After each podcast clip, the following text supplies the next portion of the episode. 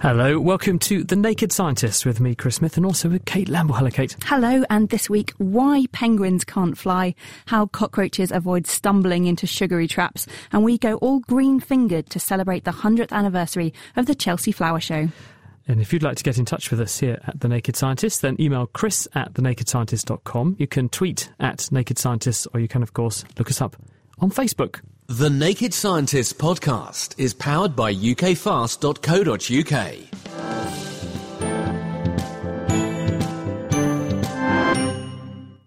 And up first, time now for our news headlines. And kicking us off, Kate, biologists think they've worked out why penguins can't fly. It's Yeah. 'cause they swim, isn't it? I've always been fascinated as to why penguins can't fly, but luckily Kyle Elliott and his team from the University of Manitoba in Canada have been looking into it for me. So flight is this adaptive trait, and penguins' ancestors used to be able to fly, but over time they've lost the ability to do it. And we always thought this was because penguins don't have a lot of predators around. There aren't many polar bears hanging out in the in the South Pole, although cartoons would tell us otherwise. And there's not a lot of food around, so scientists thought that maybe penguins had to spend all their energy trying to uh, dive for food. But penguins also have to travel huge distances between their breeding and feeding grounds, and it'd be a lot easier to fly there rather than just sort of waddling about over thick ice. And also, other seabirds that have a lot of food around, some of them are still flightless as well. So they figured there's got to be another reason why they've evolved over time not to be able to fly. And this team decided that there, there might be a trade off of adaptability between being able to fly really well and being able to dive really well. And if you maybe you go too far in one direction, then the energy expenditure required to do the other one is too high and you lose it. So is this a sort of modelling study? Uh, as in, they looked at the birds and then looked at different behaviours and asked, well, how much energy would each involve? Well, they actually looked at two different types of seabirds, both of which have flight. There's one called thick-billed murres, which use their wings to propel themselves underwater when they're looking for food, and one called pelagic cormorants, which use their feet to propel themselves underwater.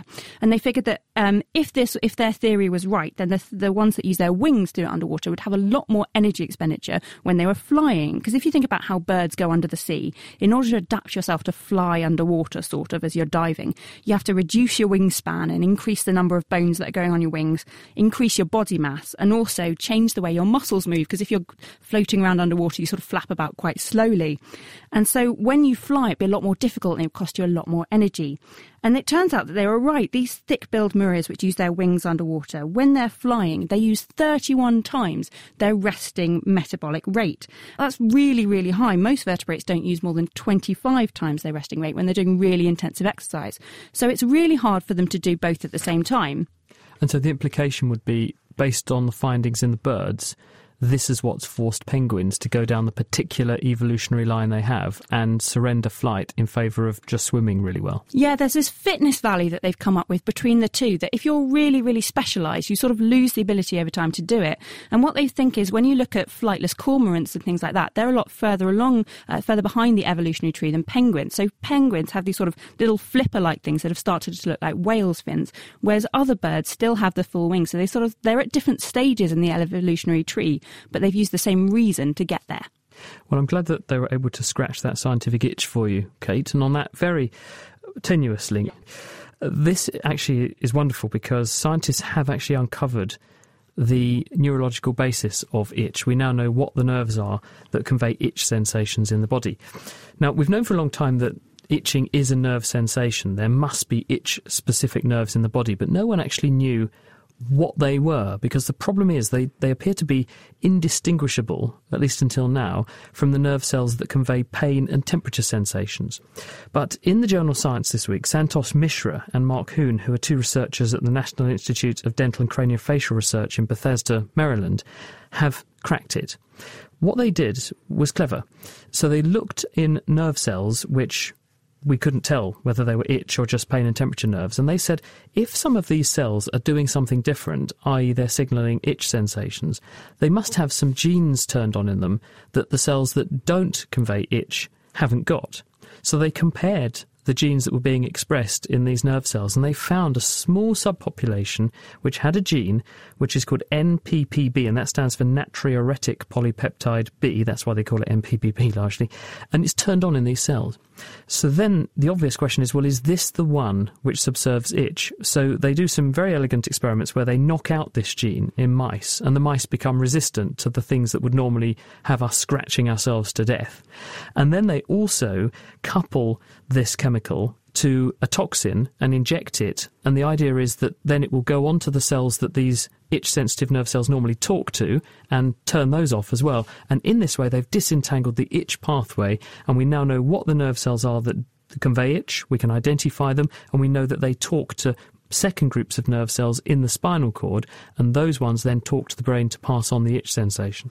So they've taken the Sherlock Holmes approach. Whatever's left must be the answer. So one, now that they understand how these itch receptors work, are they able to use it for diseases like eczema, where you get really, really itchy? And I've seen some of my friends sort of scratch themselves till they're bleeding. Is there anything that can be done to switch that itch off for them? Yes, this does sound initially when you say, oh, it's just an itch sensitive nerve cell, a bit trivial, but actually, chronic pruritus, which is what people who have eczema suffer from, is absolutely excruciating. If you think how itchy your eyes get if you have hay fever, for example, or how tickly your nose is when you breathe in some dust, imagine having that all over your body all the time. It is excruciating and frustrating in the extreme. So, a way of solving this would be extremely valuable for sufferers. So, yes, if we could block this pathway, that would be wonderful. Now, the problem is that, as the name suggests, natriuretic polypeptide B. Careful listeners will have realised that there's some words in there that probably relate to diuresis and sodium. And actually, this same chemical is used to control the levels of sodium in the blood in the kidney. And if you deactivate this chemical, then it can have impacts on the way the kidney works and on blood pressure. So, although the pharmaceutical company have already got there, and there are drugs on the market, uh, at least in tests and trials, that will block this stuff, you couldn't use them as an itch treatment because they would have devastating effects on people's other physiological processes. So instead, what Mark Hoon is saying, and I phoned him up and spoke to him today, is that we'll have to find some other drug that is nerve cell selective. And if we could do that and block this pathway, then you've got a way of cracking the itch nut. So we've got a difficult task ahead. Um, I've been having a look at another news story, which is all about a little boy called Kaiba Gionfriddo. And when he was born, he suffered from this condition called tracheobronchomalacia. Now, this is a condition that affects your trachea, and that's the strong cartilage tube that connects your larynx or your voice box to your lungs. And the point of this trachea is really to be very, very strong and to keep your airway open. But if you suffer from this condition, the cartilage becomes flaccid, it can collapse in on itself. So this little boy boy Kaiba, he was having a bit of problems that he was regularly stopping breathing. They were having to resuscitate him every day. So it was at this point that Glenn Green and his colleagues at the University of Michigan decided to step in. They decided to use 3D printing to print a plastic tracheal splint. So that's a little plastic round tube that they could fit in the trachea to stop it collapsing in on itself. But instead of just using plastic so it would sit there forever and maybe the body would react to it, they used a very clever substance called polycaprolactone. Now that's a biodegradable biodegradable polyester, which within the body, if you leave it within a human, within about three years, it goes under hydrolysis and it degrades and is reabsorbed into the body. So they put this in Kaiba in February 2012, so it was a while ago now, and straight after the operation, he was able to come off the ventilator within 21 days. And he's not had any trouble since then. They've just published the paper in the New England Journal of Medicine this week. And so, what's great about this new substance, it means not only is it able to solve the problem in the short term, because hopefully over the next three years his trachea will be able to grow and become healthy again, but also because it's going to be reabsorbed, that little plastic tube isn't going to be sitting there years later on blocking his airway. Very encouraging. It'd be interesting to see what the long term is, whether his own trachea fully recovers, or whether he needs another one of these printed, albeit slightly larger, because he'll have hopefully grown a little bit by Well, then. this condition affects one in every around 2,000 children, and most kids grow out of it quite quickly. So the, the hope is quite positive. Only about 10% of cases are very serious. So fingers crossed. Well, let's uh, talk about something slightly less salubrious now. I know that you're probably very fond of these insects, Kate. Do you like cockroaches? I hate them. You've actually got me scanning the room to see if any are around. Well, you may have actually noticed how, at the moment, we try to get rid of them, which is traps. Have you seen those cockroach traps? And they're sort of usually a, a card affair with some holes in the side. It's like a, a tent made of card. Mm-hmm. And if you were to stick a finger in one of the holes in the side, you find this sticky stuff on the inside. And these traps effectively are a sticky sugar solution with insecticide inside it. And the idea is that the cockroaches really like the sugar. They go for that, they go in the holes, they drink some sugar and get a dose of insecticide into the bargain, and then they die. The thing is that despite being very successful when they were first deployed 30 years ago or so, these traps aren't working very well anymore. The cockroaches appear to be avoiding them. And now we know why. There's a paper, it's also in the journal Science this week, Coby Schal and his colleagues, they're at the North Carolina State University. And they have found that the cockroaches have evolved to find the taste of the glucose in the trap highly unappealing. So what they do is they've got some cockroaches and they take the taste buds of cockroaches and they stick miniature electrodes in them and they record the electrical activity of the cockroach taste buds when they present different chemicals to them. And there are four different types of cockroach taste bud, it turns out. There's so called GRN1, which is gustatory receptor neuron 1. That one responds to sweet stuff like glucose and fructose. And sure enough, when you give the taste bud some sugar solution, the nerve cells there go firing off like a machine gun. Then there's the GRN2 or gustatory receptor neuron 2, that's the sort of taste bud number 2, that one responds to bitter substances, like caffeine, for example. And again, you put some caffeine on this, goes firing off like a machine gun. 3 and 4, they don't know exactly what they do yet. But when they take the cockroaches that avoid these traps and they look at their taste buds, amazingly, what you find is that the taste bud type 1, which normally responds to sweet stuff, put glucose on there, it's not interested. Take the type 2 taste bud that normally responds to bitter things, like caffeine. Yes, it responds to caffeine, but put some sugar on it, and it fires off like crazy. And so basically, these cockroaches have rewired their taste buds so that they are now responding to using the aversive taste buds, the things that would normally put them off of eating things, to, to, to, respond to glucose. So effectively, they have mutated their taste bud system so that something they previously found very appealing, they now find highly unappealing, and this is why they're avoiding the traps. And when they went and caught some cockroaches in the wild, they caught 19 cockroaches, and seven of them had this trait. I'm very proud of myself for not just standing on my chair right now. So, what can we do to overcome this and, and start killing them again? Well, the good news is that the effect was specific for glucose because the taste receptors respond to both glucose and fructose. And the aversive response, the uh, cockroaches that no longer respond, they're, they're only doing that to glucose. So fructose would still work. So maybe what the manufacturers need to do is to start using fructose, another kind of sugar, in the traps instead of glucose, and they'll probably start working again. Great. And you can find more information, including references to the papers we've just discussed, on our website at thenakedscientists.com forward slash news.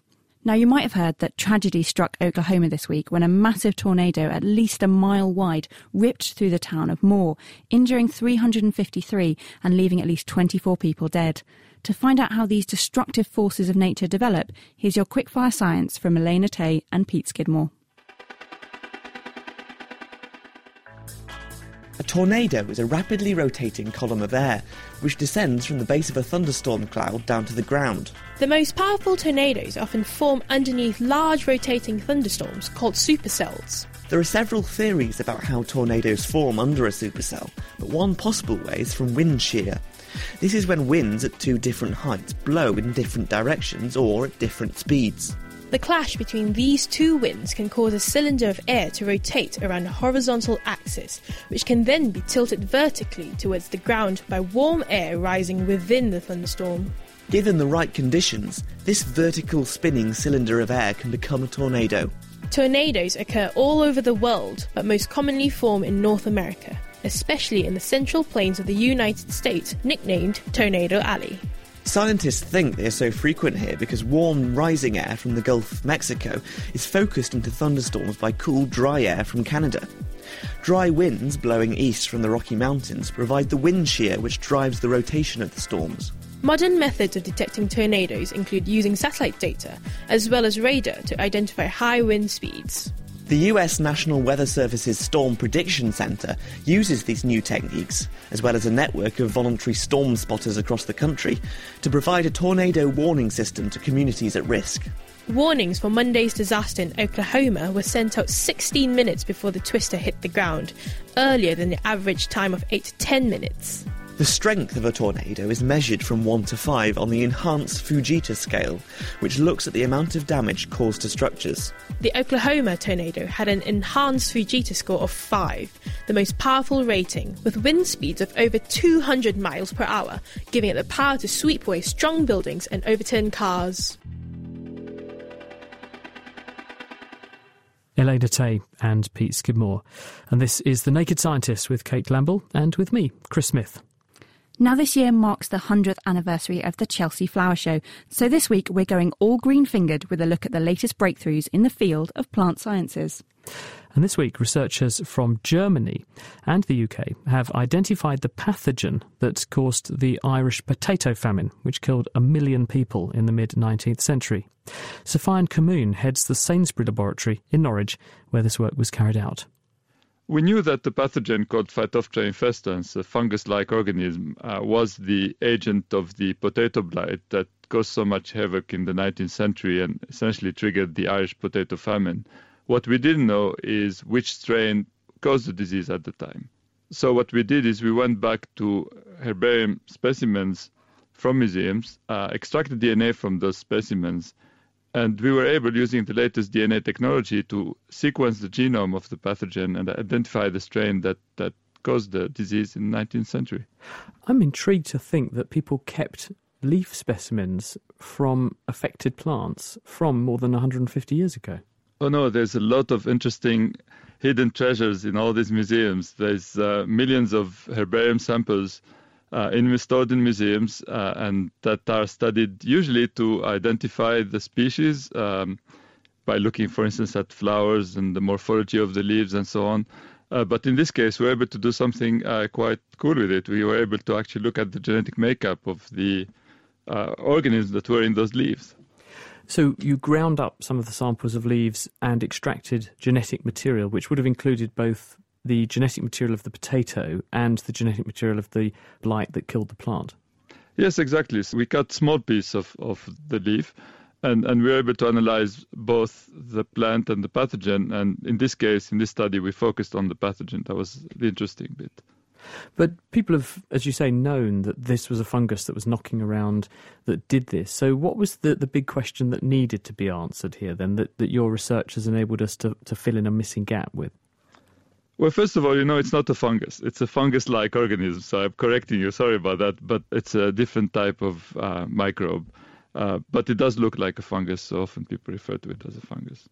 There are many strains of this pathogen uh, what we discovered was that it's a new strain. Uh, we called it Herb 1 that caused the uh, blight in the 19th century. And this strain apparently is gone. It's, it's, it's not around anymore. Why do you think that is? Is it that it was so good at devastating potato plants that as a result people just stopped growing susceptible species and it ran out of plants to infect?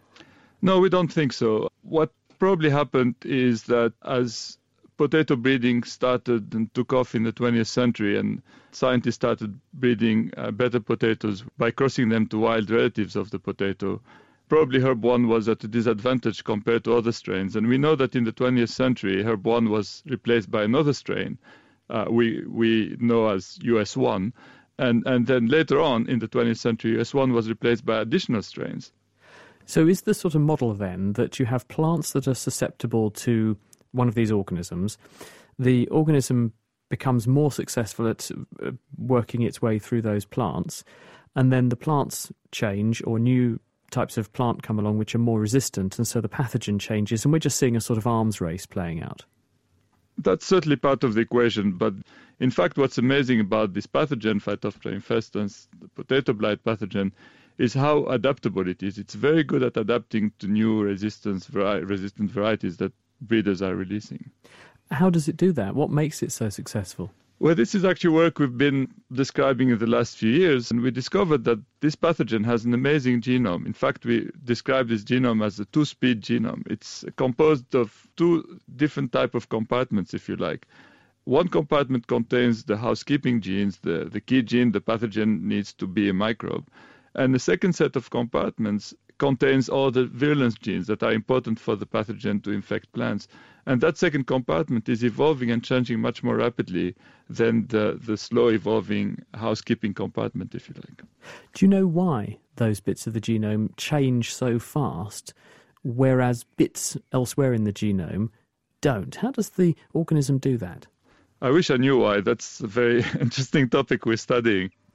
Because a similar sort of story is playing out with bananas, isn't it? Um, we know that bananas are cloned plants, so they're all genetically identical. So all it takes is one type of fungus organism to come along which is very good at exploiting one of these plants, and then all of a sudden, all banana plants of that particular type are going to be susceptible because they're all cloned.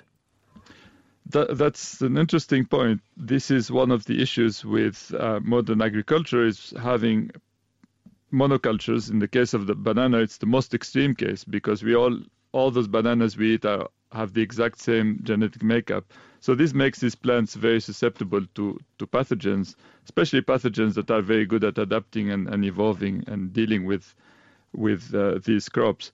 So the challenge really for us as plant breeders and plant biotechnologists is how can we generate enough variation, enough new varieties to really keep up with these rapidly evolving pathogens.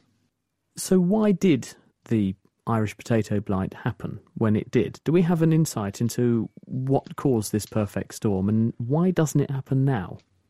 Well, there's two facets to your question. The first one is that uh, we have to keep in mind that in the 1840s, the disease was new to Europe. So uh, for three centuries, potatoes were cultivated in Europe, and somehow the pathogen never made it to the European continent. So in that case, it was basically a new pathogen being introduced to a region that doesn't have it, hasn't seen it before. It's similar to what we're seeing today with the ash dieback fungus, for instance, which uh, showed up in the UK recently, and essentially has has all these susceptible trees to infect. So that's what happened at the time. It it didn't really uh, require a particularly aggressive pathogen. Uh, the potatoes were susceptible, and the pathogen took off like wildfire. Arguably, there are lots more potatoes around now that fall into that camp than there were in the 1850s when this happened in Ireland. So why hasn't it happened now more frequently? It's actually happening now. Potato blight is still a very important disease these days. Potato crop is the third most important food crop in the world. And the estimates currently are that the potatoes lost to the blight are enough to feed tens of millions of people. So it's still an important problem. The difference is now we can manage it with agricultural practices and with uh, using chemicals and occasionally some resistant varieties. So the disease is very much around. It hasn't gone. Sophien Kamoun, he published that work this week in the journal eLife. You're listening to The Naked Scientists with me, Kate Lamble, and with Chris Smith. Sophien might be identifying pathogens from the past to help to protect the crops of today, but others are going a step further and using ancient plant strains to help to improve our current varieties. Ginny Smith visited the innovation farm run by the National Institute of Agricultural Botany in Impington, Cambridgeshire, to find out about a new strain of wheat they've developed using this technique. So I've come to Innovation Farm to talk to Dr. Phil Howell about a special type of wheat he's breeding. So what exactly is it that you work on? We're trying to move some of the genes from the wild ancestors of wheat into modern wheat varieties. And why is that important? During the domestication of any crop, there is inevitably uh, useful variation that's, that's thrown away as, as the farmers select what they want to take forwards. Wheat's a complex beast. It has three sets of chromosomes. It's called a, a hexaploid. And we know that two of those sets came from one ancient parent and a third set came from a different ancient parent. And it's this third set that there's less variation in. So that's what we're trying to, to tap into. And why is wheat so important? Why have you focused on it? It's the UK's most widely grown crop. So it's grown on about 40% of the UK's arable land, and it's, you know, it's in so many foodstuffs. We're also moving into a situation where the world population is increasing all the time. Uh, there is all sorts of pressure on agricultural land. There's, um, I mean, as you can see if you look out the window, some of our trial fields are being built on. So there's this pressure from housing development, even here in Cambridge. If there's less agricultural land available, we need to be getting as much as we possibly can out of the out of the land. And why is less variation bad? It means that there is just uh, less raw material, if you like, for plant breeders to get their teeth into. And one set of genes in wheat in particular, there's very little variation in modern varieties. So we're trying to put some variation back in. That will then help commercial breeders to solve problems that we, we don't even know exist yet. So it might be new diseases, it might be things caused by climate change. You can never tell what the future is going to bring. And how do you go about introducing this variation? There's a, an international research place in Mexico called CIMMYT. So we took some of their synthetic hexaploids and crossed them with um, UK varieties, and it works so well. We're now actually making our own synthetic hexaploids here as well, but um, they're not quite as far advanced. So, how do you actually get to this synthetic wheat, and what exactly do you mean by it? Um, by synthetic, I mean it's not made out of plastic or anything. It's it's uh, a living plant. How you make synthetic is you you take a different form of wheat called durum wheat, which nowadays we make pasta from, and you cross that with a species called wild goat grass, and bring in variation from this this third set of, of chromosomes. And when you say that you cross these varieties, what exactly do you mean? How do you go about doing that? So when it starts to flower we have to remove the male parts, the anthers, but you don't remove the female parts, the stigma. You, you keep that there. So essentially, we're turning a flower that has male and female parts into a female only flower. We then cover it with a, a, clear cellophane bag to keep any stray pollen out. And then we take an ear from what we're using as our male. So in a normal cross, it would be another wheat variety. When we make synthetics, this is the wild goat grass and we introduce the pollen and it trickles down. You can actually see it floating down like yellow powder, um, lands on the female parts, and hopefully fertilization happens. Now, this sounds like quite an old fashioned way of, of crossing things. Is there not more modern ways you can do this, genetically modifying things or something like that? It does seem old fashioned, but old fashioned things can work very well. So the cross itself is, as you say, is the way plant breeders have been crossing for you know 100 years or so. The tissue culture is a bit more cutting edge. So if we let the seed develop by itself, because we've crossed two different species together, the pasta wheat and the goat grass, normally the seed would just shrivel up. It doesn't have the food supply, the flower in, inside the seed. So that's why we have to open the seed up, remove the embryo, and give it some food from the petri dish. Okay, so we've now headed down to your lab, and there's lots of big machines. You can hear the sort of humming in the background.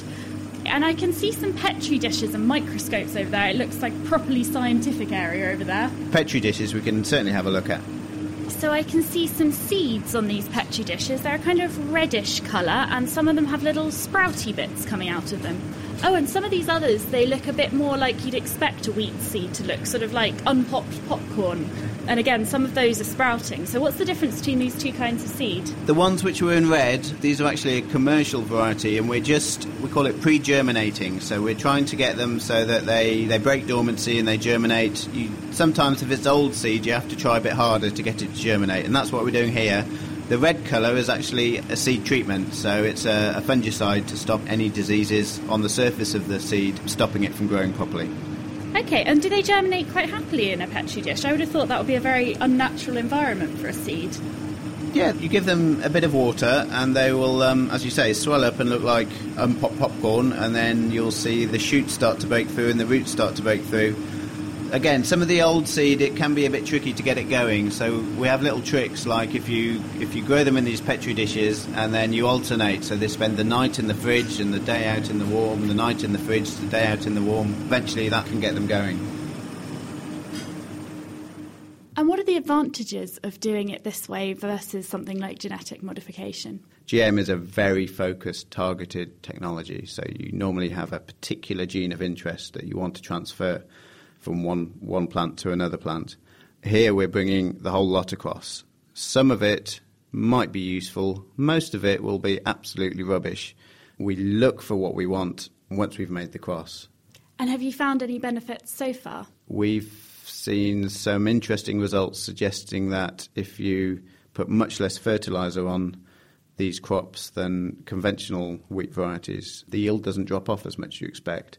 So again, that suggests that the root system is more active. They're better at scavenging the little nitrogen that you've added. Are there going to be any negative environmental connotations to this sort of thing? If goat grass is a weed, could we see wheat running rampage through our forests and fields and overtaking hedgerows and that sort of thing? becoming a superweed? I really hope not, because it's not the goat grass itself that we're putting into the field. And even if some of the goat grass characteristics are transferred into modern varieties, we're still doing selective breeding. We're not just moving everything forwards. We're taking, hopefully, the best of both worlds. Phil Howell from Innovation Farm ending that report by Ginny Smith. We humans have body clocks or circadian rhythms that control when we wake up, when we go to sleep, and even how hungry we feel. It's why we succumb to jet lag effectively when we go overseas. Plants also, though, have daily rhythms that affect the way they grow and also how they transport nutrients. And to find out how these come about, Kate spoke to Alex Webb from the Department of Plant Sciences at Cambridge University, and she started by asking him exactly what a circadian rhythm is is any biological rhythm that has a period of 24 hours and which can persist in constant conditions. So the one we're most familiar with is the sleep wake cycle. So in me, it changes how awake I am and when I'm awake. What does it change in plants? Oh, well, it regulates nearly every aspect of plant biology. The one that I quite like to tell people about is, in fact, that plants grow a 24 hour cycle. So just like you and me, actually, plants do their maximal growth at the end of the night. It regulates photosynthesis, it regulates water flux through the plant, it regulates their ability to sense the environment, so plants are more sensitive to cold signals during the day than they are at night, and all aspects of plant biology. When I'm aware of sort of how much light is around, I've got these environmental stimuli that I can see. How do plants recognise the environmental time signals that tell them when it's day and when it's night? Ah, now you ask a difficult question. We know that they measure both temperature and light and we know that they measure the rhythms of temperature and light. And plants measure light using a series of proteins we call photoreceptors. There's a subset for red and a subset for blue. And we know that those are involved in setting the clock. So, for example, the clock is reset every morning by blue and red light signals. But actually, how that happens, we don't know. And then when it comes to temperature perception by plants, we know that they can measure temperature. They can exquisitely measure temperature, but we have very little idea how that works. And we know that they can, in fact, incorporate that temperature measurement into adjusting the clock. Now, my circadian rhythm is controlled by my brain, but what is a plant's circadian rhythm controlled by? Well, what an interesting idea. Is your circadian rhythm controlled by your brain? Or is there a circadian rhythm in your brain that controls all of you? That's a very interesting question. Which I think is probably the second of the two.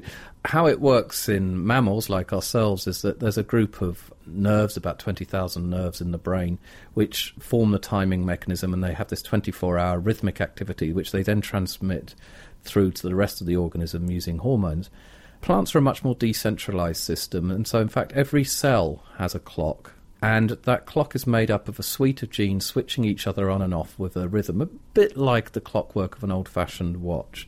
And so all of these cells have a clock. And one of the things we're interested in at the moment, I think a lot of plant biologists are interested in, is whether these clocks actually communicate between each other within the cells, and is there a coordination between them, or is essentially each cell doing its own thing, but it just all occurs at the same time? I was going to ask that because in order to be able to reset the clock, is each one of those cells communicating with a sensor that is sensing the light and the temperature that we were talking about earlier? At least in leaf cells, each cell has its own light sensor, so these proteins are present in all the leaf cells.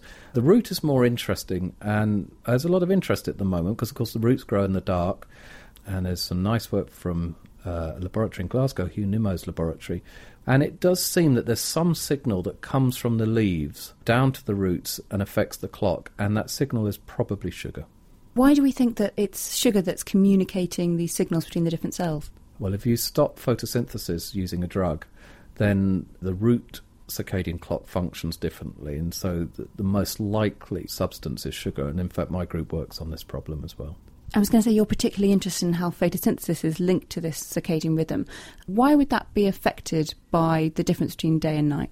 Plants harvest light energy and they capture it using chlorophyll. And the electrons, which get excited by the light energy, are then used to make sugars from carbon dioxide in the air. This is an incredible amount of energy that moves through the plant. And if the plant isn't ready in the morning to make all the sugars and use all that energy that it harvests, that energy will go off and do other things. And most of those things it will do will be fairly destructive to the cell. So the plant needs to be ready at dawn to harvest all this light energy. So the clock seems to modulate photosynthesis so it's more active during the day. If plants aren't photosynthesizing at night, how do they have enough food to keep their cells going during that period? The spare sugars that are made during the day are converted to starch and then the starch is broken down all through the night to keep the plant alive. And in fact, it, some wonderful experiments from the John Innes laboratory, Alison Smith's lab in Norwich, has shown that they actually are able to anticipate when dawn is using the circadian clock and consume all their available starch right at dawn. And if you artificially extend the night by two hours, the plant begins to starve and actually cannot grow because they've consumed all of their stored energy. And so they actually anticipate when dawn is, use up all the energy that's stored at night, and then get ready to photosynthesize in the morning.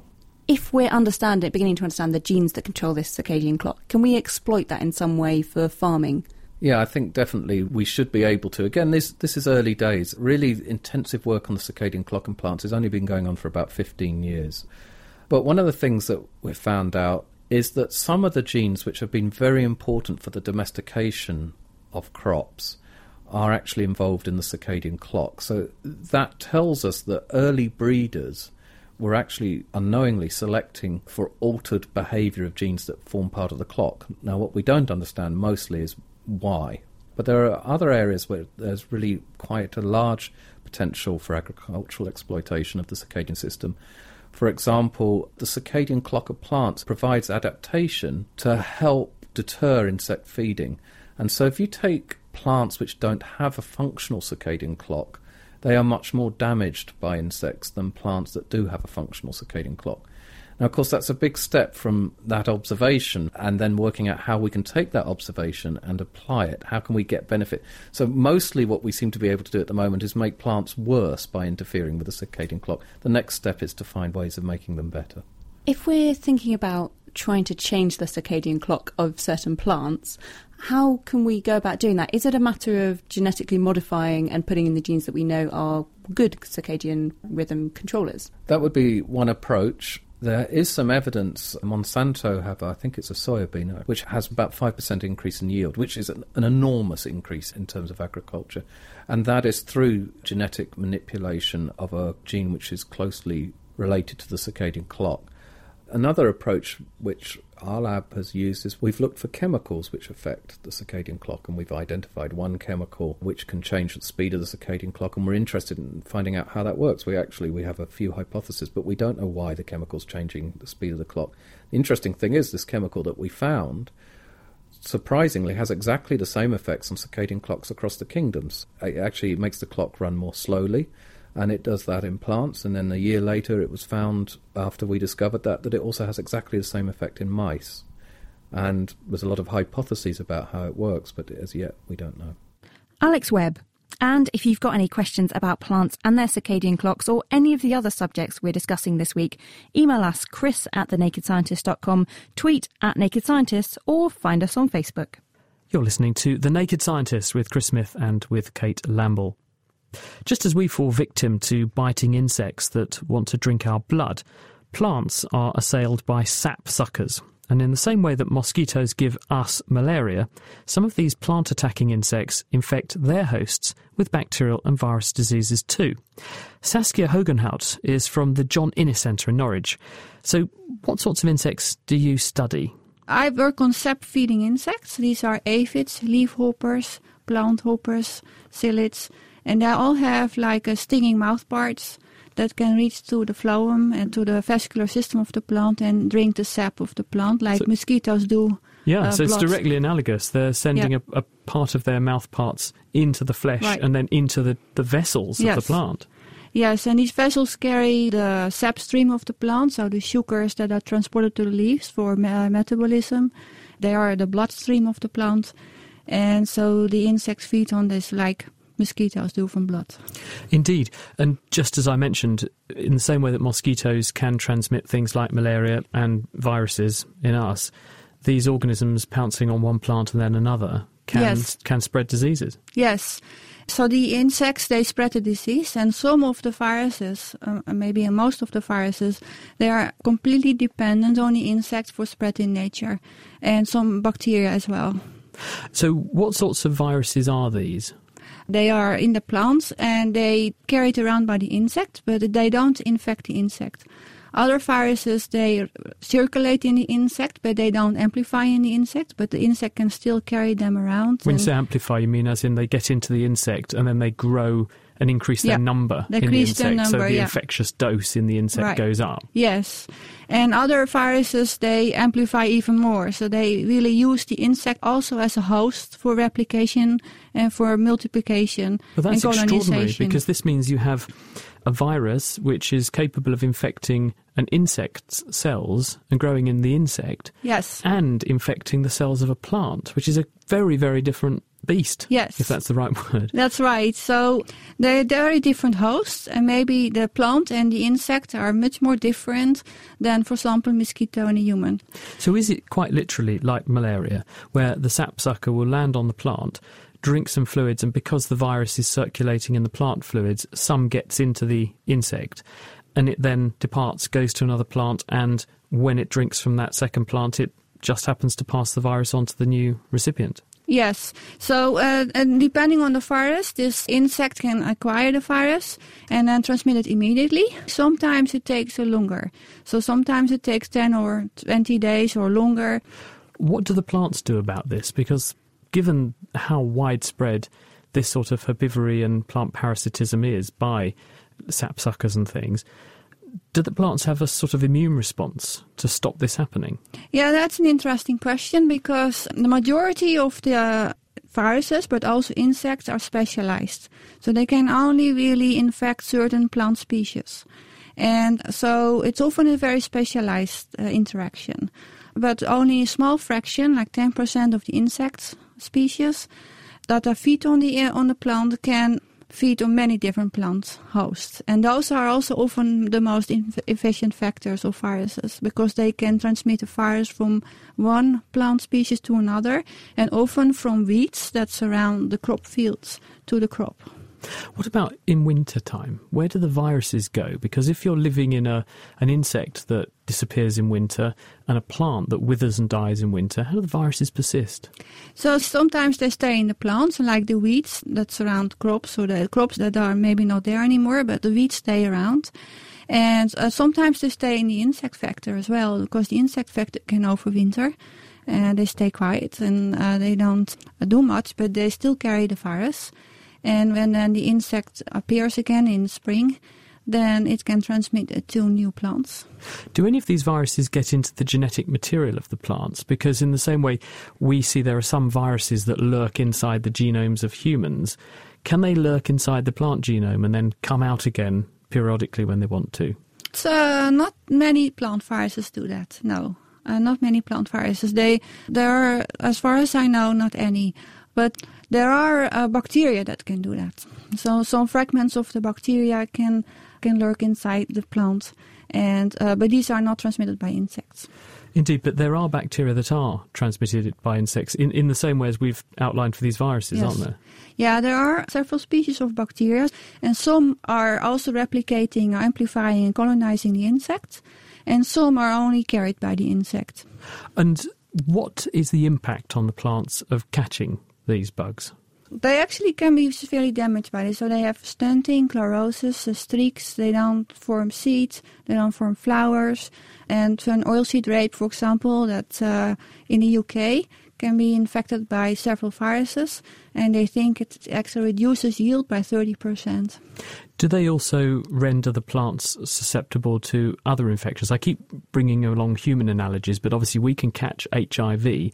This damages our immune system and renders us susceptible to infection by a whole load of other low grade things that wouldn't normally bother us. Does the same happen with plants, with these sorts of bugs? Yes, actually, there's not many examples of viruses, but there are examples of bacteria, and uh, some of which I work on that uh, suppress the immune response of the plant, and this plant becomes then more susceptible to insect vectors, which then can also then acquire those phytoplasmas or the bacteria again, and then uh, spread them around. And just to finish, what about the converse? Because there's evidence that if we pick up certain virus infections, paradoxically, we can end up with a better immune system. Do any of these viruses or bacteria enhance the health of the plant as a sort of payback for having been infected with them?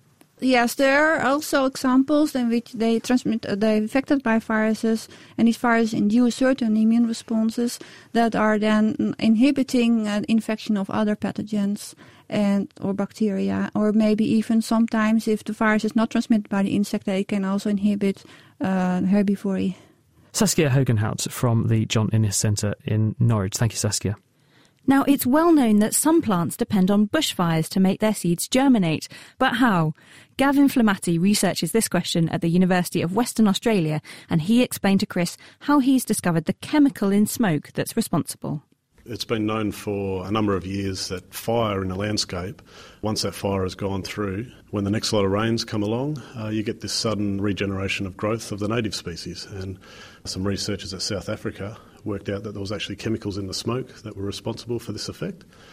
So I sort of came on board and we were looking at trying to work out what the actual chemical compounds were that were responsible for this effect. So when you say something in the smoke was making this happen. It's not just that you burn everything out, the competition drops, and some seeds happen to be there that survive the burning and they grow. There is actually an active process which is triggering seeds to grow, but only when there's smoke around.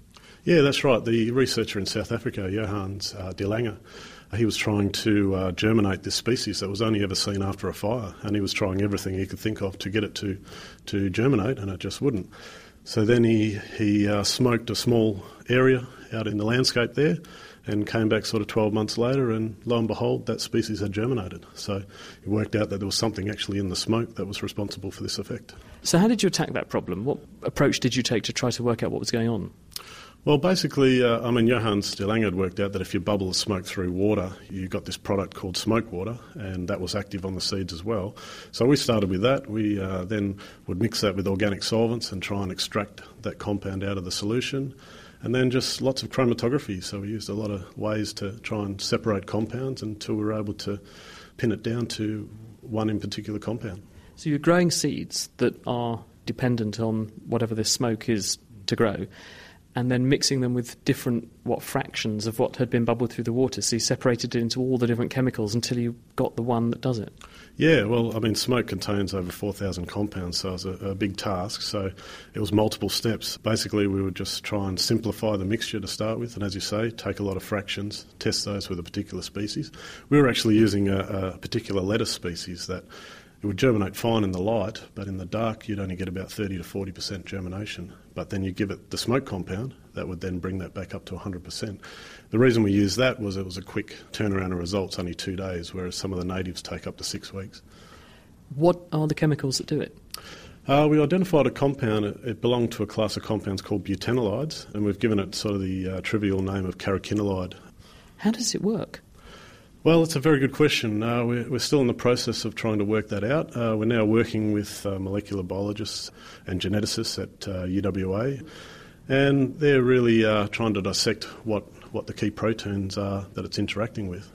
I mean, one way they're looking at this is they're creating mutated plants that don't respond to the compound. So, this particular plant we use called Arabidopsis is like the lab rat of the plant world, and we we're lucky enough that it responds to our compound and so what they've done is now transformed the plants so they don't respond, and then we're looking for what the key protein is that's missing. So it's of a, quite a neat way of doing it.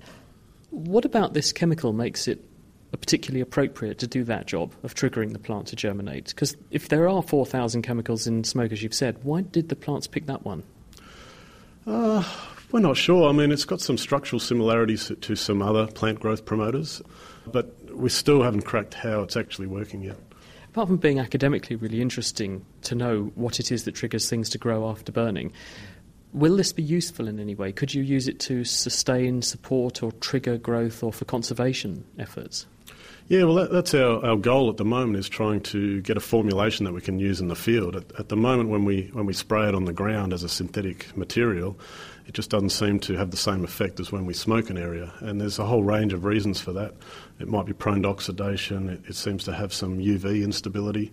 But when it's present in the smoke mixture, there's other compounds there that are acting as sunscreens or antioxidants that are helping to stabilise it. So that's part of a big project we have at the moment is trying to work out, well, how can we uh, stabilise this and formulate it so it's more effective.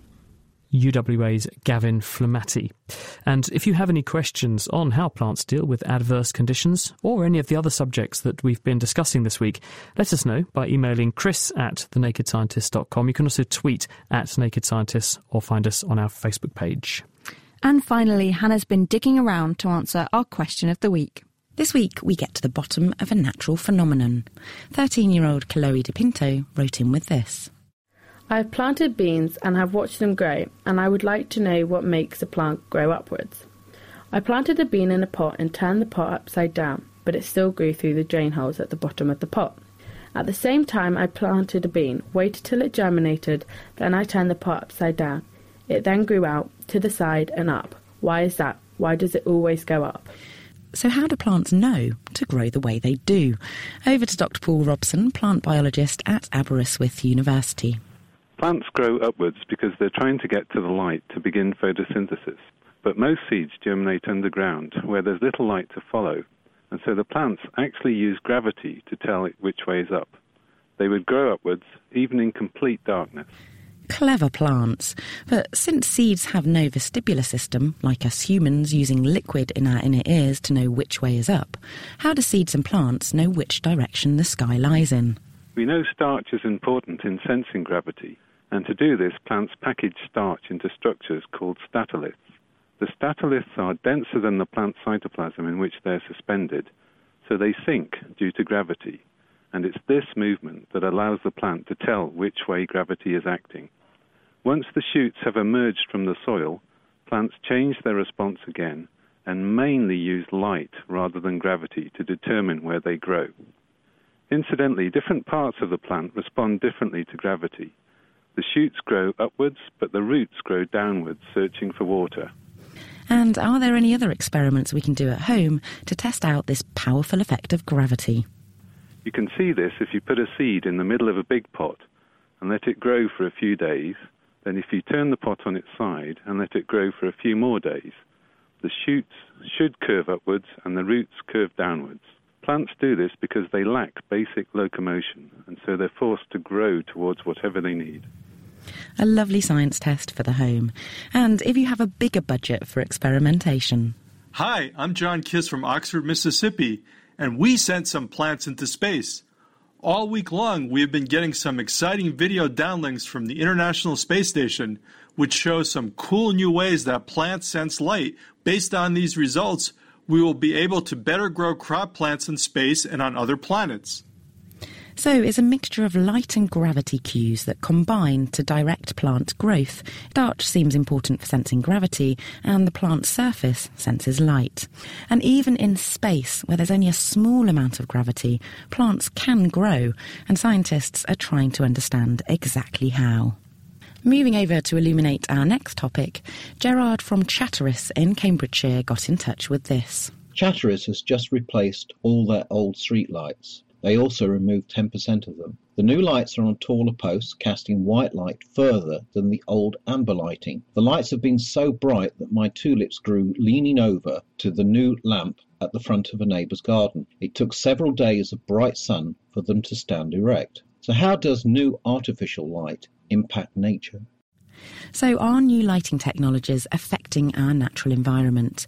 Send us your thoughts to studio at thenakedscientists.com. You can tweet at Naked Scientists. You can write on our Facebook page, or you can join in the live debate on our forum, which is at nakedscientists.com slash forum. Hannah Critchlow. And that is it for this week. Thank you to our guests, Sophien Kamoun, Alex Webb, Phil Howell, Gavin Flematti, and Saskia Hogenhout. Thank you also to Kate Lamble for joining me. The production this week was by Dominic Ford. Next week, we'll be illuminating the science of gallium nitride LEDs, light emitting diodes, which might soon be used to make much better and more energy efficient light bulbs.